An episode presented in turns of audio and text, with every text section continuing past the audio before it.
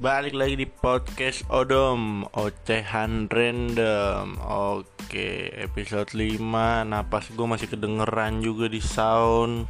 Jelek banget. Tapi emang ya gue gak nyari viewers juga. Lu mau denger ya bodoh. Lu gak denger juga ya bodoh amat. Di episode kali ini gue pengen ngomongin Orang yang pedenya tuh buset. Udah gak bisa sembuh.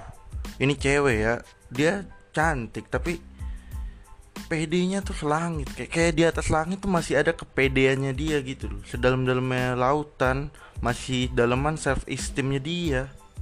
Pokoknya dia yang paling cantik dia yang paling lucu paling keren paling open minded gaul wawasan luas. Pokoknya nomor satu di antara orang-orang yang dia kenal lah. Setiap cowok yang ngechat dianggap baper setiap ada yang muji dianggap modus. Semua teman-teman ceweknya dianggap iri sama dia kok bisa sih maksud gua?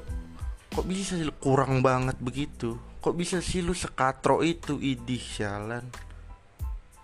Lu cantik emang. Dan cuma orang cantik yang bisa sepede itu emang. Tapi kalau orang ngeliat sikap lu gitu lebih ke apaan sih nih cewek? Najis banget gitu. Ketimbang apresiasi. Dan buat feminis-feminis nih yang dengerin ini terus marah-marah gitu ya ini podcast ocehan random gue. Ocehan ngomel-ngomel gue. Ngeluh-ngeluh gue. Apa yang lu harapin dari orang yang lagi ngeluh goblok